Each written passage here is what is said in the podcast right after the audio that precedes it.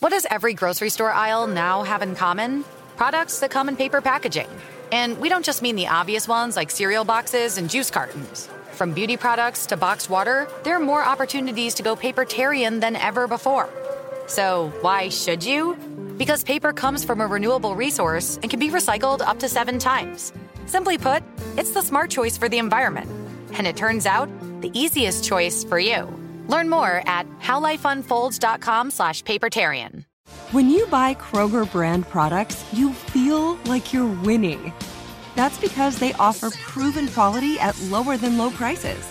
In fact, we guarantee that you and your family will love how Kroger brand products taste, or you get your money back.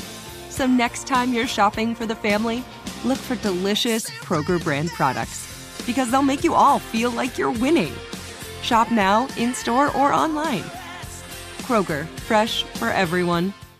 What do the most successful growing businesses have in common? They're working together in Slack. Slack is where work happens, with all your people, data, and information in one AI-powered place. Grow your business in Slack. Visit slack.com to get started. Go behind the wheel, under the hood, and beyond with Car Stuff from HowStuffWorks.com. Hi, and welcome to Car Stuff. I'm Scott. Ahoy. I'm kidding. Hi, I'm Ben. Ahoy. Oh, I didn't expect that at all. Oh, man. Yeah, we're going to have a lot of unexpected stuff in this episode. As of course, you know, we are accompanied by our super producer, Dylan Fagan. We'll see which name he ends up with today, and as well as Noel, the Madman Brown.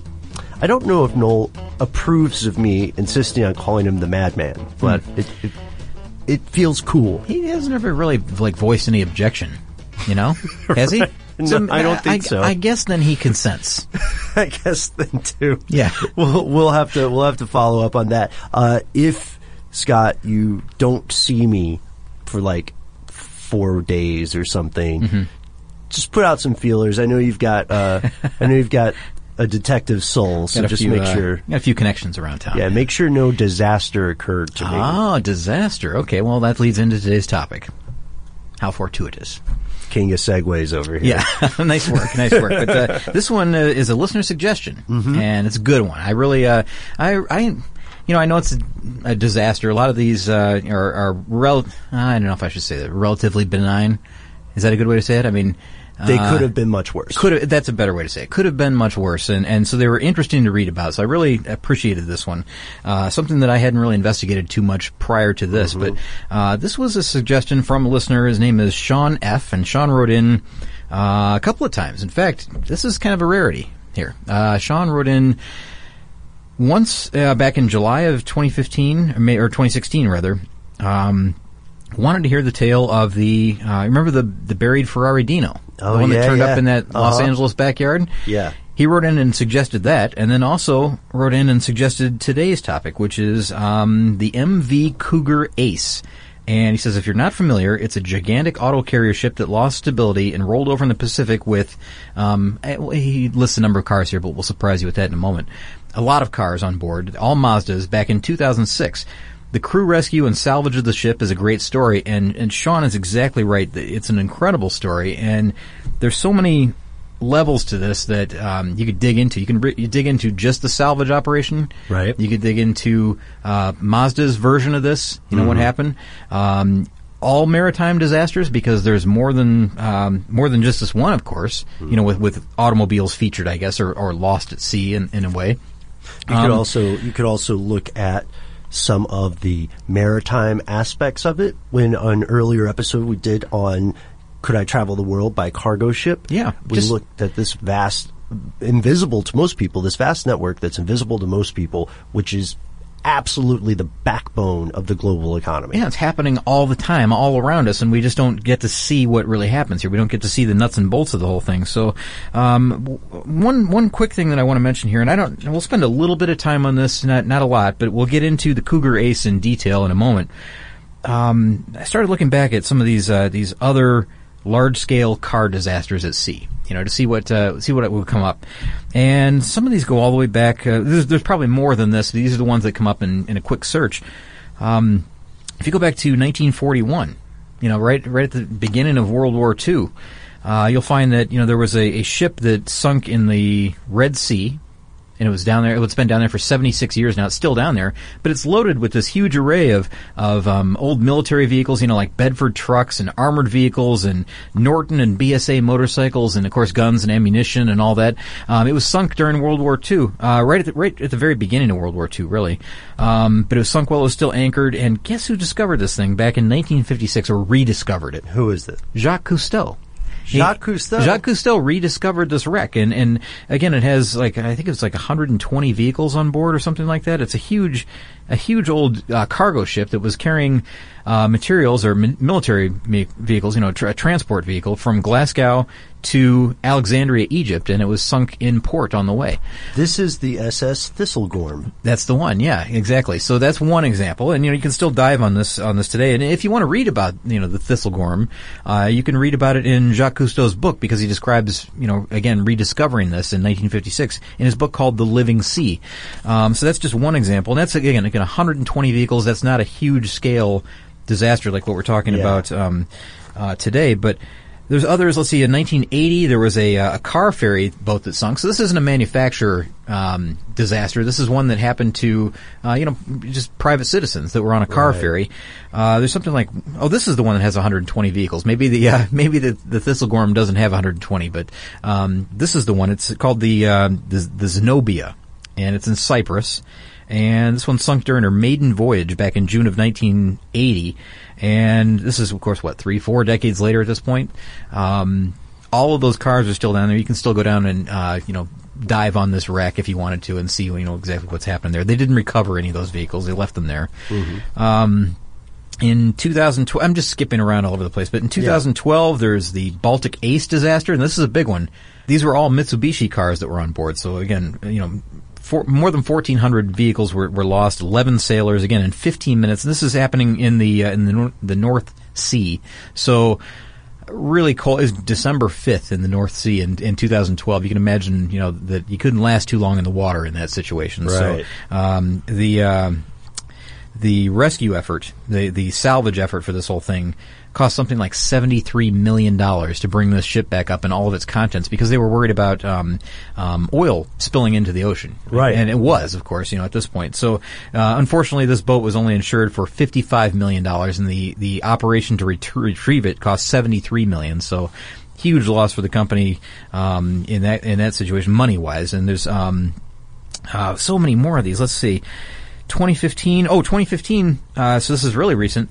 There was a $53 million accident that happened at sea, where there were, again, all these luxury cars that were scrapped because they were on a cargo ship that simply tipped over to one side. It was tilted to one side. Mm-hmm. And this happens a lot. We'll find out, what happens when that situation occurs. But $53 million of vehicles. This is BMWs, Minis. There was some construction equipment on board. Even there was one single Rolls-Royce Wraith on board that has its own huge estimate of how much that's worth. Yeah. Like 1,200 Jaguar sports cars. Again, there was something like 1,300 vehicles on board the ship when it tipped over, destroying everything on board. So, again, this happens all over the place. Right, more than you think. Yeah, more than you would think. So, anyways, there's one other one that we should mention that's not a maritime disaster. There was one just last summer at the end of the year, I guess. It was in December of 2016, and there were BMWs that were on a train that were they were coming out of, where was it? It was Spartanburg in South Carolina, and they were headed to the port, I believe, I want to say it was Charlotte. I think that they were headed to, and I'm sorry, not Charlotte. It was Charleston that they were headed to. And the train derailed. There were like 12 cars that had 10 cars on each.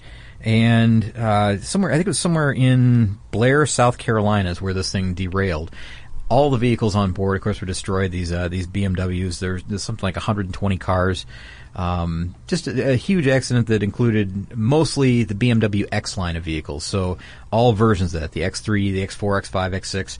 Yeah. And I think there might even have been some X7s on board, but that would have been early on in production, so maybe not. We'll have to, dig into it further and see what was on board there. But nobody on the train was hurt. There was only a two-man crew, and they got off without injury. So that was good. But, these types of things are happening every few years you'll hear about these major disasters that occur where there are hundreds, if not thousands, of vehicles lost. And the top one of these, the biggest one that we were able to find and that Sean pointed out, is a vehicle called, or a cargo ship called, the Cougar Ace. Yeah. Built in Japan in 1993, this monstrous cargo ship, it's 55,328 tons, 654.6 feet long. This massive ship is one of the biggest car carriers in the world. It can tote more than 5,000 cars in one go. 5,000 vehicles are a possibility on this ship. Now, it's got 14 decks. That's how it carries that many vehicles. And I think at the time that we're going to be talking about here, there was a crew of about 23 crew members. Right. And this would have been back around, this is a long time ago, relatively speaking. In 2006, I believe, is when the accident happened. And this article that we're going to kind of follow through here, it's from Car and Driver. And it's from 2008, so they kind of already know the aftermath of what had happened and what's going on. But this is an interesting tale about the accident itself, the salvage of the vehicles, and the ship itself, and then what kind of what happens after that, really, because there's a lot of ways that Mazda could have handled this. Right. So where do you want to begin? Maybe we should start when it launched. How about that? Sounds good. All right. The Cougar Ace sailed out of Hiroshima in the middle of July in 2006. They had their cargo very near capacity, right?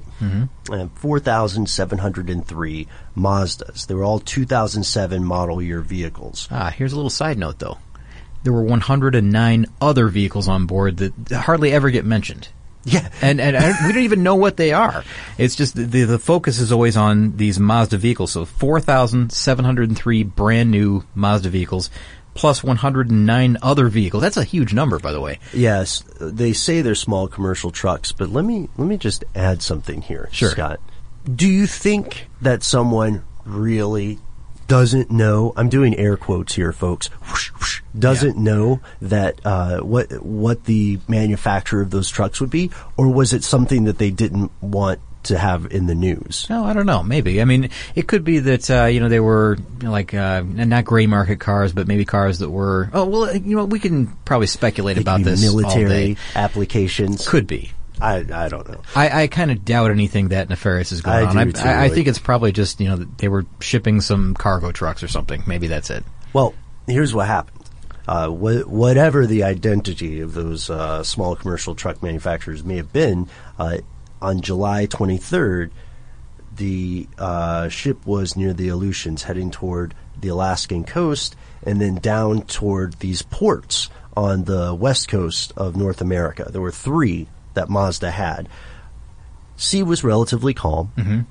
Weather was good. Yeah. The engine, by the way, huge beast. Did we talk about cargo ship engines in a previous podcast? Maybe, but we probably didn't give them enough due, really. We talked about some of the world's largest engines, I know for sure. Enormous diesel engines. Right? Yeah, diesel engines. Yeah, this thing has... Scott, do you want to give them the horsepower? Well, it's just under 16,000 horsepower, so it's massive engines. I mean, you can imagine what it takes to push, a ship like this that's, 660 feet long and weighs, 500 and some odd tons through the water, plus the almost 5,000 cars, right? Right. All right, so enormous engines, but so what went wrong here? What happened? You think it would have run aground or something like that? That's not the case. What happened was, and I'm going to read most of this here, but here's what happened. Before sailing into American waters, the U.S. has a law that requires a ship's ballast tanks to be purged of seawater that's taken on in foreign lands to avoid fouling local marine environments with non-native species. So you don't want to introduce a species that is not normally in those waters to that water, because you never know the consequences, right? Yeah, and that makes – I know that might sound a little bit crazy for people, but if you live in an area with invasive species, then you know how problematic they can be. Like Scott used to live a lot closer to the Great Lakes. And Asian carp is a huge problem there, right? And zebra mussels, and there's just this huge, a lot of concerns, I guess. Yeah, so this isn't some namby-pamby feel-good thing. There's a real reason to have this purge, so it has to happen. But that is where the story takes a turn. Where does it lead? We'll find out right after a word from our sponsor.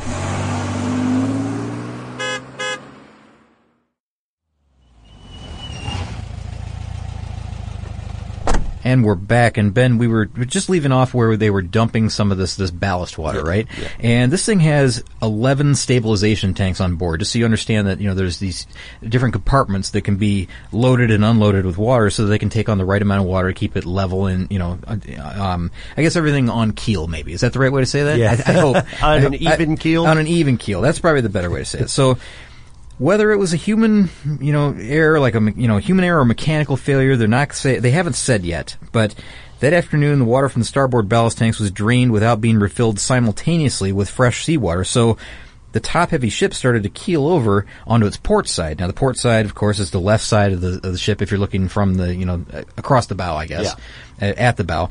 The right side would be the starboard side. So if we throw these terms in there, if that's what they mean, I think most everybody gets that. If you're sitting there at the center of the ship, you're facing the front, then the port is the left side. Correct. That's right. So it starts to instantly keel over onto its port side, and it's not good for a cargo ship that's carrying, you know, a load like this, a very heavy load. It gets very top heavy. So everything that wasn't strapped down. Now the cars were strapped down. That's sort of the good part at this point. That's important right now. You're right. But all the crew members started. I mean, it's tipping to the point where they're starting to slide along the decks, and you know, for fear of going off the edge. Again, 23 crew members were aboard. Lucky for them, however, there was just one person that had a broken leg. The steward, I think, broke his leg. Yeah. But the crew was able to put on survival gear and you know, get to the top on the starboard side. So they're at the very top of the ship, and then they had to wait 23 hours until the U.S. Coast Guard and Alaska Air National Guard helicopters could then lift them to safety. Now that seems like a long time, but you got to remember how desolate this area is. Well, yeah, it's way out there, and for the Coast Guard to reach them, it probably took that long. I mean, the call went out immediately. You know, they act immediately.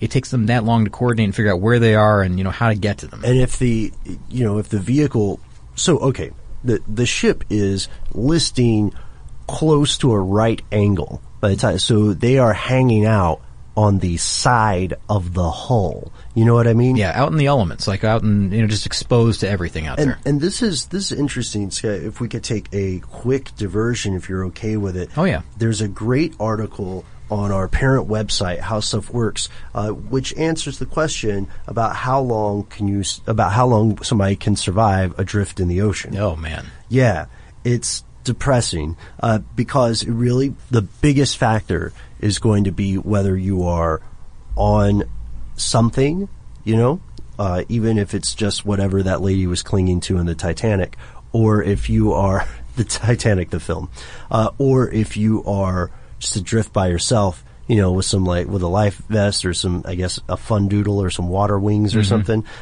Hopefully that won't happen. But the thing is that these guys were very, very fortunate, because if they had been just adrift, even with the survival suits that they put on, it's a very, very dangerous situation, especially even if the weather's good. We have to consider how far north they are. You know, you mentioned when that wreck occurred in the North Sea, that water at that stage makes hypothermia one of the primary concerns. Yeah.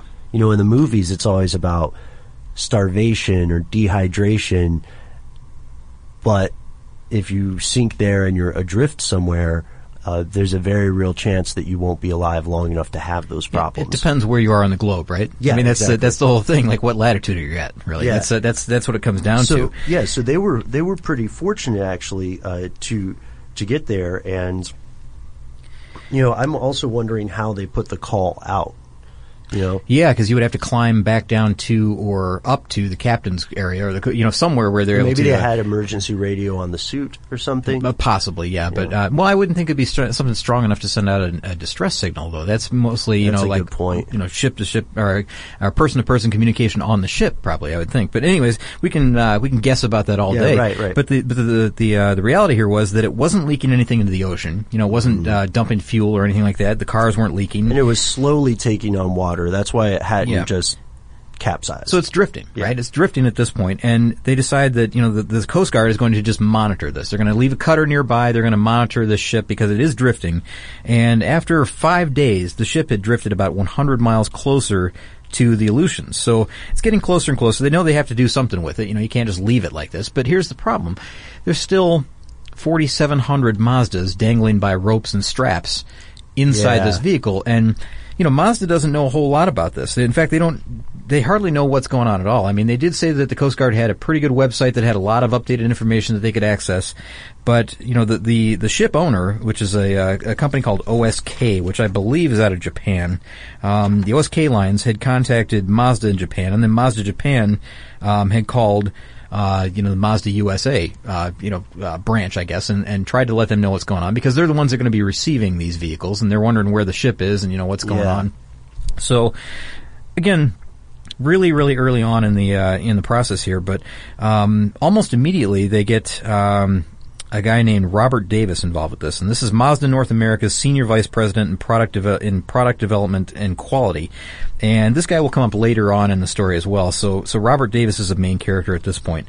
But almost immediately they're talking about salvaging this thing. You know, like, what are we going to do to salvage this thing? Because the ship isn't sunk. Right. It's still usable. Yeah. But they've got all these cars on board. What are they going to do with them? And of course that sends their mind reeling. Like, what's going to be the condition of these vehicles when we find them? They are strapped down well. We know they didn't come tumbling out. But still, you know, think of it the same way as flood damage, right? And you know that flood damage will ruin a vehicle, even if it's brand new. Oh, absolutely. And well, we'll get into this in just a moment here. I think soon, I hope. But, well, actually, you know, there's still some more information to cover here. But we'll talk about what happens to these cars that they're not supposed to be at that angle for that long. Let's just put it that way. That's another one. Yeah. So, okay, this is something that's fascinating, because it gets into the little known but immensely risky and possibly profoundly profitable business of salvage at sea. Yeah. So, there's a company out of Florida. They're called Titan Salvage. They were called in. Yeah. And they were going to be paid. The deal was, and it went through Lloyd's Insurance of London, AKA the guys who will insure anything, including the posteriors of celebrities and stuff. Legs of people on famous talk shows. Right. Hands of pianists, whatever. They're down for it. They had this agreement for the insurance that said, okay, Titan Salvage, if you are able to save this cargo ship, you will have more than $10 million in your pocket. $10 million. And you know what? There's something that was said just a moment ago that I can't let slip, Ben. Oh, man. I have to say it. I'm like a 10-year-old. Oh, what? You said, hang on, I'll get this right. You said pianist. Is it that how you're supposed to pronounce it? I say it pianist. You say penis? I say it pianist. I know it's like a kid when I say it, but it's funny. I always chuckle when I say that word. That's like, did you say crayon or crayon growing up? I guess I said crayon. No way. Yeah. Oh, man. You know, it's funny. When we moved here to the South, we had a friend that said the word crown. And I thought she was saying crayon because she was saying crayon. And I couldn't pick it up. I couldn't pick up what she was saying. Like, her kid had to wear, it was her birthday at school or something, and she was wearing like this golden crayon. And I was like, what, a golden crayon? How's she wearing a golden crayon? Yeah, it's strange. We got some, pronunciation guides from some other people, not just in Australia, of course, but in different parts of the world. And one of the ones that I always remember is when I went to Massachusetts for the first time as a kid. And there's a town in Massachusetts called Worcester. It is not spelled. Like, the spelling is, you know how like Chinese characters don't have anything to do with the pronunciation of the word in Mandarin or Cantonese? Sure. That's how Worcester is. Yeah. And no offense to anybody who lives there. It's a great town, but this one guy pretty much called me an idiot, and I was a child at the time, mind you, when he said, well, that's not the name of this, you know. It's like, hey, can you tell me how to get to Worcester or something? And he looked at me like I had just, you know, grown a pair of horns or something, and then or like just loudly farted or something, and then essentially said, you know, you knucklehead, but a much meaner version of that word. Knucklehead you're never going to get there because that's not a real place. Oh, come on. Do a kid he says this? Okay. Well, that's not. That's unfair. But pronunciations are important. And honestly, I can't believe you say penis. It's a penis, right? I can say that. That's a... Oh, all right. Let's move on. This is... Okay, so Lloyd's will insure it. We'll see if we keep that whole bit. Yeah, I don't know. Lloyd's will insure anything, pretty much. Yeah. And the thing is that, yes, Titan Salvage does get more than $10 million if they pull off this rescue mission. But what happens if they fail? Well, they get nothing. I mean, nothing at all. Not even a well, you tried. Not even pat on the back, attaboy and a sympathy card. No, nothing like that. So it's big stakes for these guys, right? Mm-hmm. So they have to go in on board, and it's really dangerous what they have to do. They have to check out everything, and there's a lot of. I'll tell you, there's an article that goes in depth into the salvage effort and everything involved with it. And it's really well done, really well written. It's from a blog site called Wired.com, and I bet a lot of people know of the Wired site. If you search for a story called High-Tech Cowboys of the Deep Seas, The Race to Save the Cougar Ace. And if you look up that article, you will find a lengthy description of the salvage effort and everything that went on there. But just kind of a general version of it is that, they had to go on board. They had to rappel down through the vehicles on, using climbing gear. Yeah. They had to do a lot of really intense math calculations. Only four of them. Yeah, four people to figure out, how much water it had taken on, how much they had to pump out, how much they had to add to certain parts of the tanks in order to right this thing again, because the fear was that it was going to go the opposite direction. Like the swing would be too great. Once they righted the ship, they knew they could do that, get it back up to on level. Right. The problem was if they go a little bit too far, then that whole load shifts again the other direction, and with the water that they've just added, it could make it completely capsize. So it could go a complete swing the opposite direction. Yeah, I like to think of it fast. Similar to a kayak, with shifting load. Yeah. Like one of the first things they teach you when you're in a kayak is what to do if you end up upside down. Yeah, how to right yourself. Right? How to right yourself. But that can't happen in this case, and so it's really they get one shot. Yeah, that's it, and it's really, really dangerous. Now I know it happens all kind of slow, but once it starts to right itself, there's a point where it would tip over fast, and that's the danger. So again, that article that I just mentioned is something that will if that type of thing intrigues you, you'll like that. Yeah. So here's. You mentioned it earlier, Scott, and this is something I want to emphasize because this could be an action movie. So these four guys have to rappel in there. They have no light, but the light they bring, right? Mm-hmm. Rappelling down in darkness like this is already going to be tricky business. But the thing is, as you said, they have to go past the vehicles that have been hanging in these straps. This is on June 30th, so this has been a while. Yeah. And we don't know what the condition of those straps are because, they're built to last, but this is an unusual circumstance. And the worst part is that if one strap screws up and if one car falls, depending on its position, unless it's at the very furthest side closest to the port, it could trigger a domino effect of all these other Mazdas falling. And death by Mazda avalanche is not the way most people want to go. Oh, can you imagine? That would be awful. I mean, it would be like a pinball effect, I guess. It would, or is that the right way to say it? Maybe not. Maybe, again, the avalanche is probably the best way to say it. But can you imagine if you were down there and they started to collapse on top of you? I mean, you wouldn't have more than a second to even think about it. Yeah, really. You wouldn't even be able to say, well, at least they're not used cars. Well, there were a couple of times in that article that I mentioned that they did accidentally step on a strap, and it caused a creaking noise and a car to swing a little bit, and they were nervous and some tense situations. But there was one death that occurred, and it wasn't exactly what you would expect. It was a guy by the name of Marty Johnson. He was 40 years old. He was a naval architect, and he was down there to try to figure out how much water needed to come in and out of those tanks. And I guess he wasn't an experienced climber. And when they were departing the Cougar Ace for the tugboat that was over there to, bring them back to the main ship.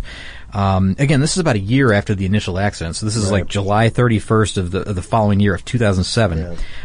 He fell when he was trying to walk across the top of the ship, the starboard side of the ship, and he fell 80 feet along the ship's stern. He hit his head on a stanchion, a bollard, on his way down. It's like a big post. Yeah. And so he had this, major head trauma, and then he fell all the way down and he landed on one of the ship's winches that, brings in the lines. And I guess he lived a short time, but he died about an hour later. And again, that article that I mentioned is about how they recovered him and tried to save his life. They tried CPR, et cetera. But it's a really interesting story, tragic but interesting. And of course, it's tragic. Another even more unfortunate aspect of him being the casualty is that, as you said, he was responsible for the model, which the math that you talked about, the equations they had to make in order to know how much water goes off and how much goes on and where and how and when. And he was pretty accurate, too. And he was accurate. Yeah. So they had a senior naval architect, a fellow named Phil Reed, also working at Titan. He stepped in, right? He stepped in and he looked at Johnson's original model and calculations, and then they prepped and they began actually pumping water in, water out.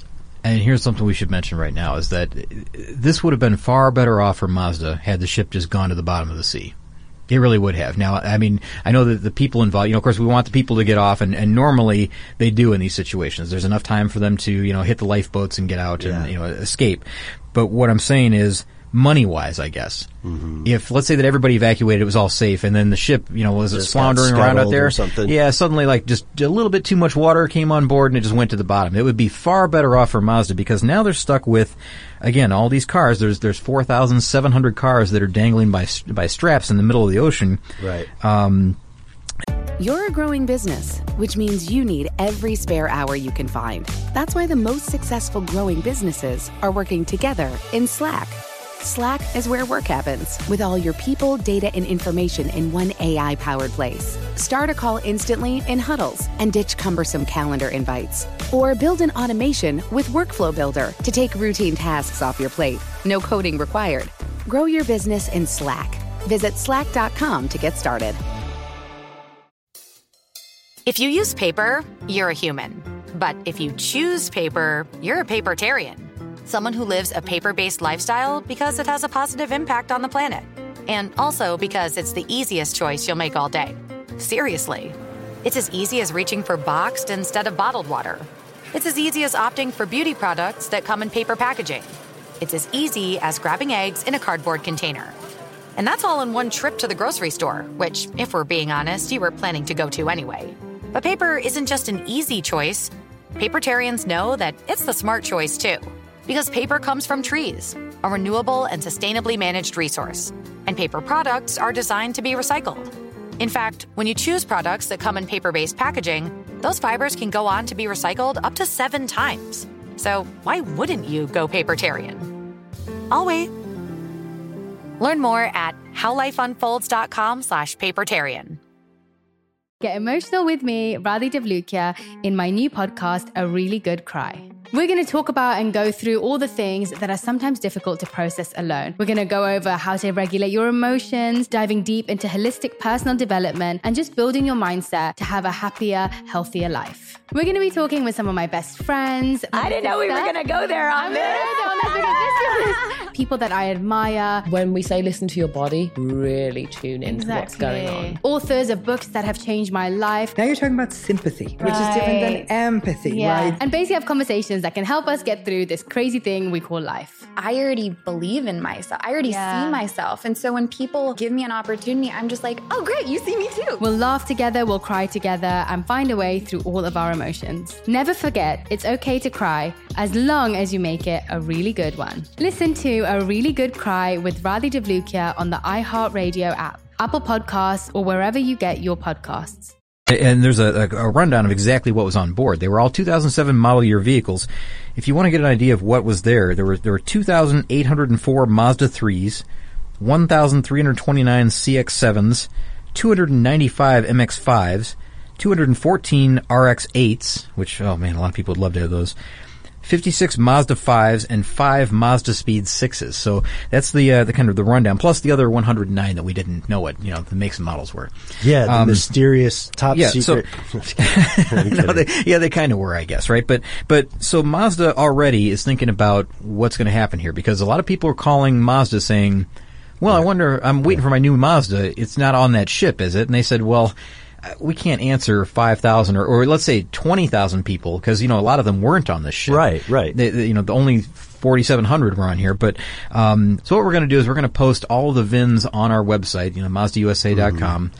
And if that VIN appears on your bill of sale, then, you know, that's one of the vehicles. And, you know, we'll have another vehicle. We'll have another plan in place, I guess. But a lot of people were really concerned that they were going to end up with a car that had been in the shipwreck and not been told that it was in the shipwreck. So here's... You know, I know, folks, that what Scott just said at the beginning might sound kind of counterintuitive, that it would have maybe been better for Mazda if the ship had sank. And because, here's why, and it makes sense. Mazda has insurance. Mazda would be able to say, well, that's a total loss. Thank goodness we have insurance. Yeah. But now... A lot of it, by the way. A lot of it, yeah. How much? $103 million. So they would have had a nice fat check for $103 million. Instead, they're going to have to front the bill for doing something with these vehicles. And these, okay, we have more information about the straps. These were nylon deck straps, right? Yeah. And when this cargo ship is listing at that almost 90-degree angle, what's happening is they're not just hanging there statically. They're moving with the current as the ship is drifting. Continually stretching those straps. Yeah, so 68 had already been damaged somehow. They'd all, between breaking free, getting banged up by cars that broke free and fell down, or suffering, you know, massive water damage, 68 cars already were in a bad way. Yeah, exactly right. So, you know, they know that they've got this situation where they've got 68 that they're going to at least have to cover. They don't know the condition of the others. So what they start doing is they start testing back at the Mazda R&D department. They put some of these vehicles on jigs at that level, at that 70-degree angle, to find out what the effects are going to be. So what they were most concerned about at this point was the electrolyte and the batteries. They thought on the sides, you know, it's not all that bad, but with the added motion of the sea, as you mentioned, that kind of, they say salt shaker motion, I guess, that up and down motion, that can add a lot of damage to these vehicles. So they're concerned about the durability of everything from the seals and the powertrains that didn't have the lubricants that they're supposed to have to keep them, you know, soft. They're worried about, you know, electronic sensors and all kinds of stuff. The lubricants that, you know, are getting to places in the vehicles that they're not supposed to be, and again, they're escaping areas that they should be in. So, so many concerns, really. And not just that, I mean, all the stresses that could be caused on the cars, the bodies, I guess, themselves, because a lot of them are the unibody design. Right. So, you know, they're not going to, or actually all of them are unibody design. So a lot of the damage that you couldn't see, I guess, was happening there as well, or at least they thought it was happening, because these straps are in, you know, they have tie-down hooks that they attach to the vehicles when they're shipping them. And so they're pulling on the cars with this immense force. You know, they're stretching, they're tugging, they're twisting. Yeah. It's a really, really bad situation. So when you start to think about, well, they can't just test on this angle, this 70-degree angle, they also have to consider that the cars were all parked at different angles on the deck. So some are going to be tilted to the side, some are going to be tilted backwards, some are going to be tilted forwards. It's this huge jumble of situations. It's not only that, it's not the same make and model. It's not the same model. Mm-hmm. So, you know, it would make a difference, you know, whether there's a Mazda Speed 6 there versus a CX-7 or something. You know, it's all different, you know, between the different powertrains and the different positioning of them. There's so many different varieties of problems that could arise from this that it just totally confuses you when you think about it. So they take the Ace to Portland, Oregon in September. They tow it there. That is the closest place that has repair facilities to get the ship up and running, and also has enough room to park all of these poor, unfortunate Mazdas. Yeah, 50 acres of property. So they've got 50 acres of property, and they're going to park all these cars that look like they're brand new on this property, except for the 68, of course, that tumbled free or whatever. But here's the weird thing that's happened. So customers are calling not only to check to see if, you know, their vehicle was on board already, you know, like the one that they already purchased, but they're also calling to say, hey, I heard you might have some cheap Mazdas for sale. Can I get a deal? Yeah, I want a deal, right? But not just them. And this is maybe one of the more interesting angles. Filmmakers wanted to buy them to wreck them in movies. Yeah. There were people that wanted them for trade schools, you know, for service training, which makes perfect sense, right? Fire departments wanted them to practice extractions in. People thought, you know, the MX-5s and RX-8s could go racing maybe. You know, they could be track day cars only. They'd never see the roads. Never have to be road legal. Exactly. And, you know, they're going to gut them anyways and put in whatever they wanted. So, but the problem with that was that you know, eventually, some of those cars, there's a chance that they could make their way back out to public roads, if not the whole vehicle, parts of the vehicle. And Mazda, almost immediately, that Davis guy, he remembered, you know, we mentioned, what was his name? His first name, Davis, Robert Davis. Uh-huh. He's coming back into the story because he said there was like a 10-minute meeting that they had about this, and they almost immediately unanimously decided that there's no way any of these vehicles could ever make it out onto the highways in any acceptable way for Mazda to be covered. Just because of the various possible risks. Exactly right. They had to completely destroy them so that not a single part of these things is ever going to exist. Now, there were a couple of exceptions. I think there were a few components that were sent to trade schools, I believe, and I think I've got a note on that in just a moment. But they essentially decided to recycle all of them. Right? Yeah. There were a few dozen drivetrain components that went to trade schools, but every other part was completely destroyed. So this is an unbelievably difficult decision for them to make, I'm sure. And in ways, you know, of course, they knew in their heart what was right. You know, they knew they had to destroy these so it didn't end up in somebody's hands and you know, become a lemon, right? Mm-hmm. But they also knew that instead of getting that $103 million insurance check, that they were going to be paying for the destruction of all these cars, and it was going to take years to do. And they were taking a bath, yeah. So the Ace arrives at Portland, right? We said in September. Mm-hmm. It was almost 2 years later, a year and 7 months later, when they had about 1,000 Mazdas that looked like they were ready to sell. Yeah. And, in these neat rows of four in one of these gigantic empty lots. They realized that they were recycling every single thing. And as Davis said, there's something you alluded to about the position of the vehicles just being on their side, in addition to everything else we've talked about. What's that? Well, it's that the reason they had to recycle everything, including the cars that were untouched and survived in their straps, didn't even taste the water, right?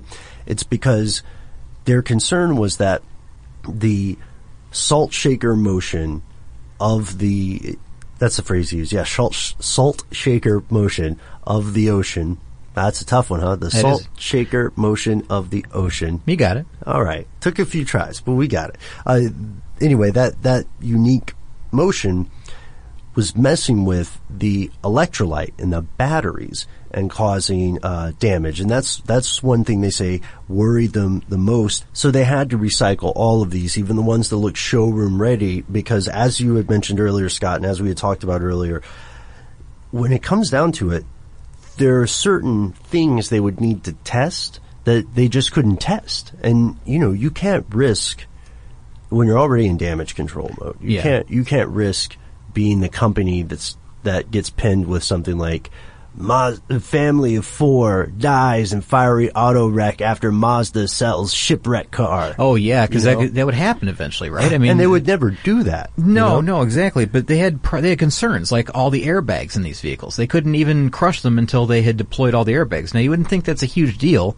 You know, they could, tear them out or whatever, but it's time-consuming to tear them all out. So they found it a better solution to simply activate all the airbags at one time in any given vehicle. So they figured out these ways to do this. Now, they had a system set up where these guys would go around, and they did this for months on end. A disassembly line. Yeah, they would go from vehicle to vehicle, and they would trigger all these. Now, some of these, remember, have 6 airbags. So a couple of guys would walk around with like a, you know, this little trolley system that had a car battery, a modified version of the electronic control module for each type of car that they encountered, and then a trigger box that was built by Mazda engineers in Japan. And this trigger mechanism could be plugged into just one main wiring harness, and it varied per, you know, by vehicle. But right. Just for example, on a Mazda 3, the guys would pull out the center cup console, you know, where the cup holders are, and they would access this connector. They would hook up the cart contraption that they're carrying around, and then they would yell out, "Fire in the hole!"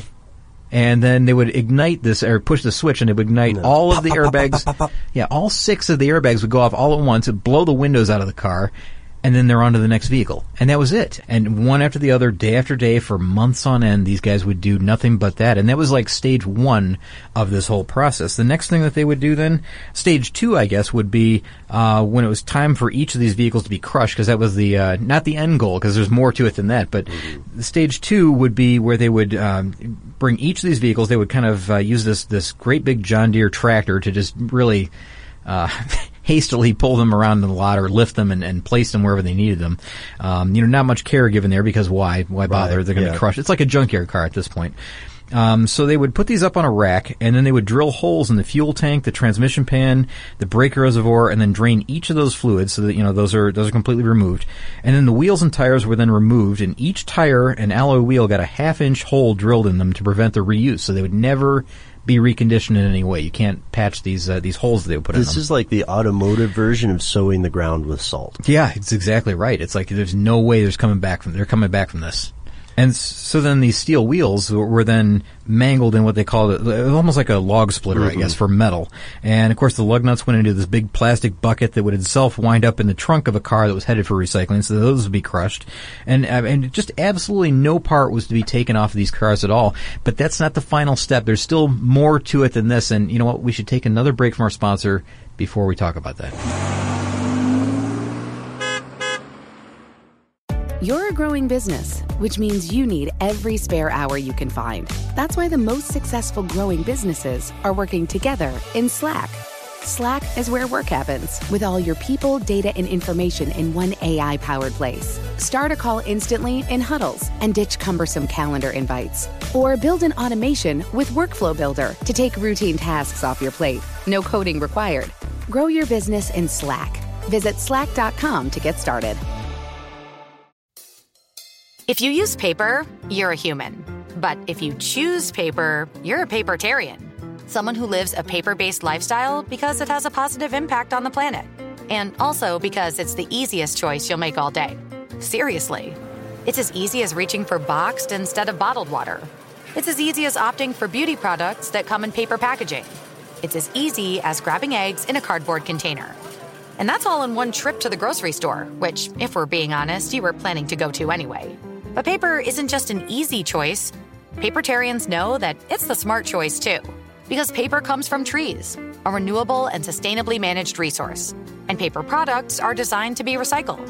In fact, when you choose products that come in paper-based packaging, those fibers can go on to be recycled up to 7 times. So why wouldn't you go papertarian? I'll wait. Learn more at howlifeunfolds.com/papertarian. Get emotional with me, Radhi Devlukia, in my new podcast, A Really Good Cry. We're going to talk about and go through all the things that are sometimes difficult to process alone. We're going to go over how to regulate your emotions, diving deep into holistic personal development, and just building your mindset to have a happier, healthier life. We're going to be talking with some of my best friends. I didn't know we were going to go there on this. People that I admire. When we say listen to your body, really tune in to what's going on. Authors of books that have changed my life. Now you're talking about sympathy, which is different than empathy, right? And basically have conversations that can help us get through this crazy thing we call life. I already believe in myself. I already see myself. And so when people give me an opportunity, I'm just like, oh, great, you see me too. We'll laugh together, we'll cry together, and find a way through all of our emotions. Never forget, it's okay to cry as long as you make it a really good one. Listen to A Really Good Cry with Radhi Devlukia on the iHeartRadio app, Apple Podcasts, or wherever you get your podcasts.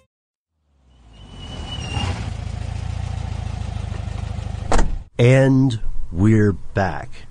So these cars are crushed, components are purposefully mangled, brought beyond the point of any use ever. And one by one, they're loaded into that overbuilt portable crusher. Yep, exactly right. Well, there's a couple steps here, though. Yeah, there's a couple steps. Okay, so there's one thing that they would do is from the area where they were draining all the fluids and mangling them, really, they would then stack them in this truck that took four at a time, because they were just stacked one on top of the other. He would take them about a mile down the road to a place that was this big crusher, I guess. And the crusher was like another step in the whole process. The crusher then would use something like 2,400 psi of hydraulic pressure to destroy or flatten the cars, rather.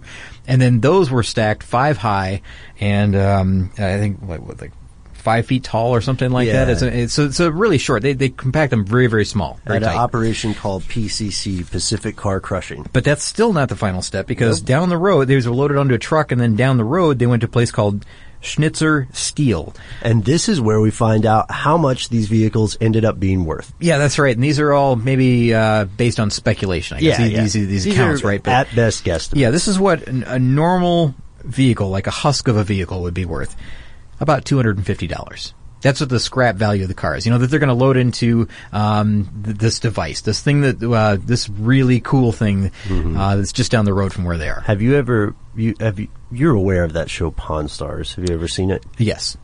This to me seems to be one of those. The best I can do is $250 moments. I feel like that too. They're making a pile of money on this because the scrap value has got to be worth more than $250. But that's what they're getting paid, or ballpark in that range. They won't say exactly what it was worth. But just down the road, on the Willamette River, is something called the Texas Shredder. And the Texas Shredder was the final destination for every single one of these vehicles. And again, you said it was an almost 2-year process to get all the vehicles into this Texas Shredder. But this thing is incredible to watch. I've seen it in action, on video. There's an online site that shows shredders in action. This one in particular is pretty bad. It's really, really cool. It's a blue and yellow. They call it a blue and yellow monster that's so violent that Dante might have created a 10th circle of hell just for this device. It is powered by a 7,000 horsepower electric motor housed in a, get this, constantly vibrating cinder block building. That's right. It says that this thing has 26 1,000-pound hammers. They're made of manganese, by the way, that spin at 450 RPM and just shatter everything and anything into pieces no bigger than a clenched fist. And I've seen it working. I completely believe that no piece gets out of there. It's frightening to see that thing in action. But that's how Mazda assured that none of these vehicles were going to escape any of this, and none of them were going to end up on the road and become a liability for them, I guess. And this I highly recommend. I think I can speak for both of us here, Scott. We highly recommend that you check this out. On the video, this monster is fed by 3 cranes.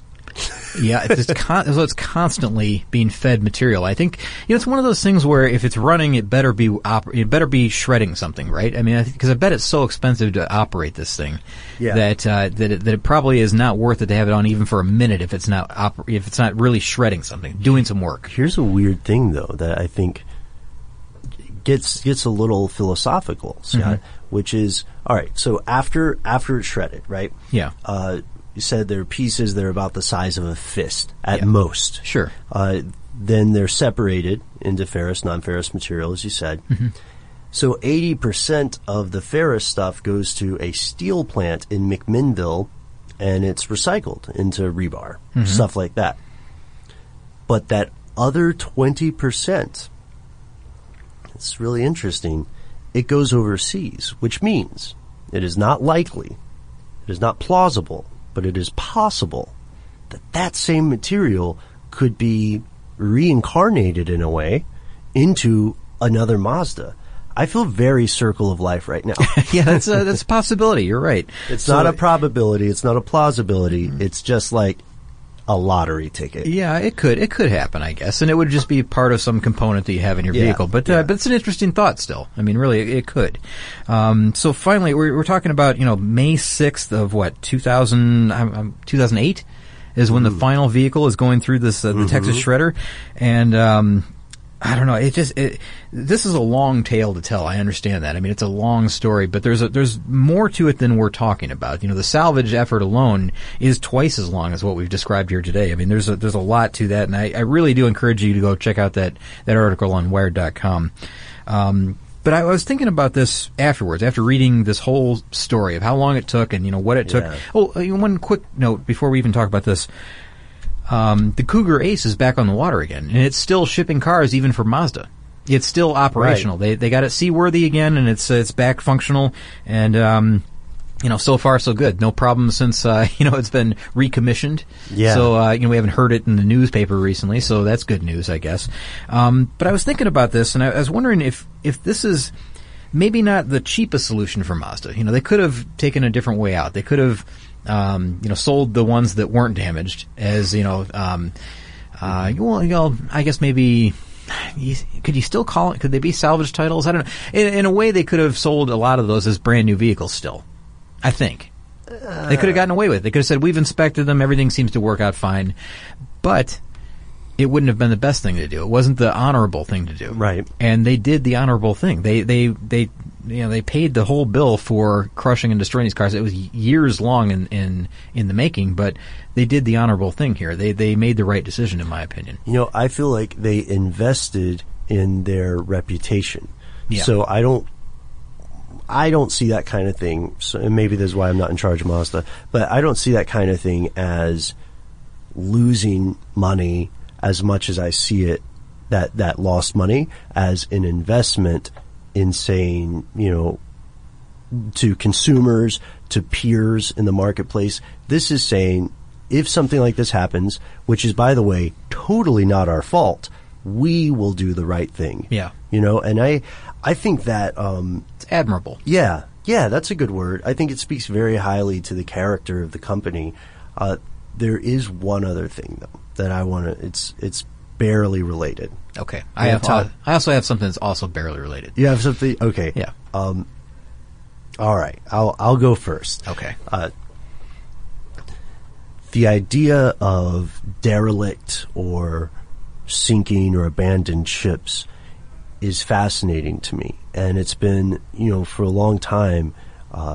braving the open ocean has been one of the most rewarding, dangerous, and strangest of human endeavors. Treasure hunters. Yeah. Treasure hunters, explorers, criminals, you name it. Yeah. I used to really, as a kid, be fascinated by stories of like the Mary Celeste, right? Or the legend of the Flying Dutchman. Yeah. Same here. But what we forget is the ocean is, this is a family show, so I'll say it this way. The ocean is so frickin' large that things still get lost very easily. You want to disappear, go to the ocean. And it happens in the modern day. There was a Russian vessel built in Yugoslavia. It's called the MV Lubov Orlova. And apologies to all our Russian listeners for my butchering of that. Have you heard of this one? I have not. It was built in 1976. It was taken out of service in 2010 and sat in Newfoundland for 2 years.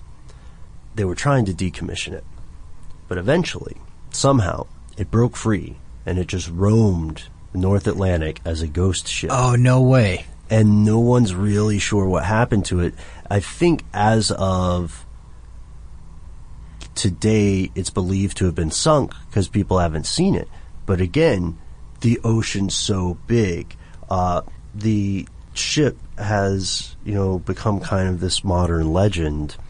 And, we talk about the idea of expenses here.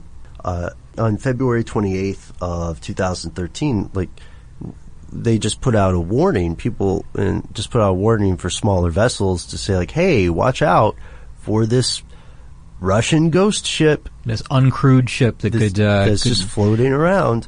And when I had heard about this, one of the things I was thinking about immediately was somebody should go get it and hop on it. But what they're doing, if they get that, unless it's legally salvage, is it stealing government property? I don't know. Is it Is it legally taking on the responsibility for the expensive decommissioning process? You'd be like a pirate. Yeah, at that point. Yeah. Do you just live on it till it sinks? I mean, that seems kind of cool. Yeah. But the reason people feel that it may have sank is because it has a automatic kind of a dead hand system called an emergency position indicating radio beacon, or with the tremendously smooth acronym of an EPIRB. The Irish media said that they received a notice from this. Well, it's still in international waters. It's very important. But these kind of beacons turn on when the device is exposed to water. Oh. And this makes experts think it may have sunk, which I really hope didn't happen, because... Maybe like the thought of it just kind of floating around out there, like a ghost ship. Right. Because of the stories that you read when you were a kid. Right. And so there are rumors that go around, but they're from less and less reputable places. So yeah.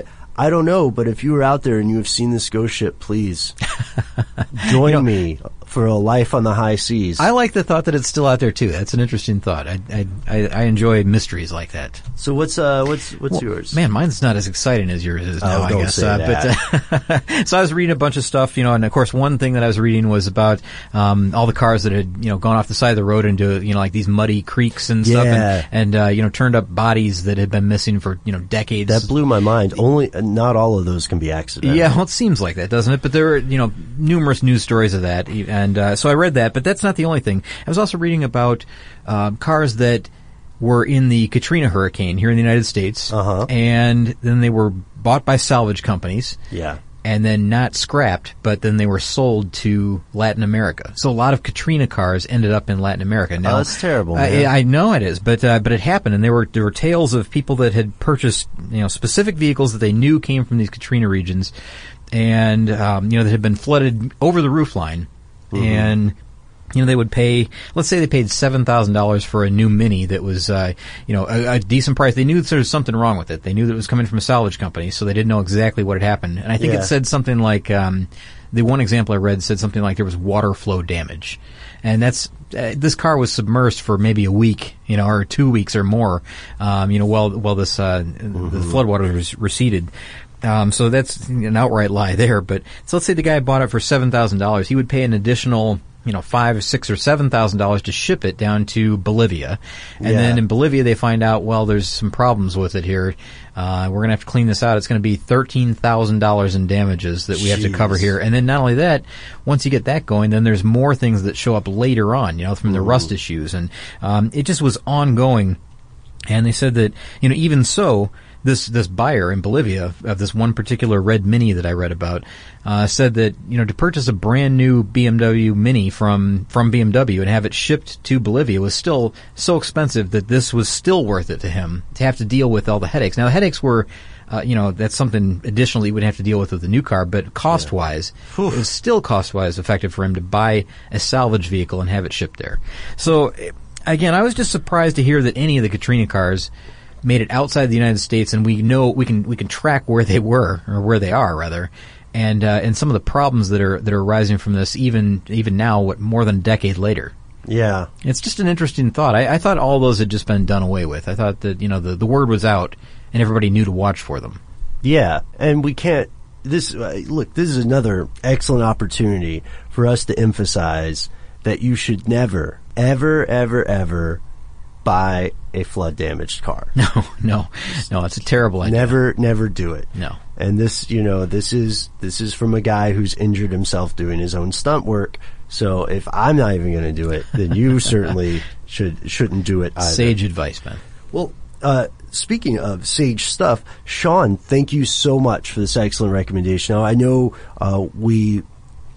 I feel like there's so much more that we could explore related to this. Ghost ships, the weird international unethical trade of flood cars. Yeah. I mean, that would be like, we're like Interpol, but for flood cars. Hey, we haven't given Dylan his nickname yet. We haven't. Well, let's see. There's the Baltic Ace and the Cougar Ace. So how about Ace? Yeah, that's a good one. Dylan Fagan. Yeah. And Noel Mazda Brown? No, that one still needs work. No, Noel the Ghost Ship Brown. Oh, that's not bad. That's weird though. How would you pull that? I think he's got the swagger to pull it off. They call me the Ghost Ship. That's how you'd say it. You wouldn't say I'm Noel the Ghost Ship Brown. You'd say they call me the Ghost Ship. Like, why? I hope you never have to find out. Anyway, take a closer look at this lake. Don't get out of the car. I'm kidding. Thank you guys so much for listening. We'd like to hear from you what stories. I want to hear from anybody who has experience on the high seas. You know, naval experience, merchant marine experience, salvage experience. That would be amazing. And then also, you know, if you've just taken some weird cruises. I've never been on a cruise. I'm very curious about those. Mm-hmm. So you can check us out on Facebook and Twitter. Stay tuned for next week when we have a brand new episode coming out. And as always, our best ideas come from you. So if you feel so inclined, you can drop us a line where we are CarStuffHSW at the various social medias. And if you think that social media stuff is for the birds, for the sinking Mazdas, then cut it out entirely. Inclined. I'm just not getting your joke. Oh, I guess that does make sense. Like the deck was inclined? I did not get that one. I know. I'm just probably making it up. I'm hearing things where there aren't things. Well, this thing is not a rumor. This is a fact. You can email us directly. We are carstuff at howstuffworks.com.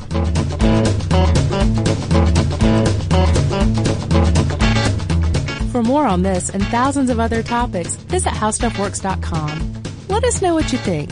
Send an email to podcast at howstuffworks.com. You're a growing business, which means you need every spare hour you can find. That's why the most successful growing businesses are working together in Slack. Slack is where work happens, with all your people, data, and information in one AI-powered place. Start a call instantly in huddles and ditch cumbersome calendar invites. Or build an automation with Workflow Builder to take routine tasks off your plate. No coding required. Grow your business in Slack. Visit slack.com to get started. What's up, y'all? Janice Torres here. And I'm Austin Hankwitz. We're the hosts of Mind the Business, Small Business Success Stories, a podcast presented by iHeartRadio's Ruby Studios and Intuit QuickBooks. Join us as we speak with small business owners about the tools they use to turn their ideas into success. From finding that initial spark of entrepreneurship to organizing payments and invoices, we've got you covered. So follow and listen to Mind the Business Small Business Success Stories on the iHeartRadio app or wherever you get your podcasts. Without the ones like you, who work tirelessly to keep things running, everything would suddenly stop. Hospitals, factories, schools, and power plants, they all depend on you. No matter the weather, emergency, or time of day, you're the ones who get it done. At Grainger, we're here for you, with professional-grade industrial supplies. Count on real-time product availability and fast delivery. Call, click Grainger.com, or just stop by. Grainger, for the ones who get it done.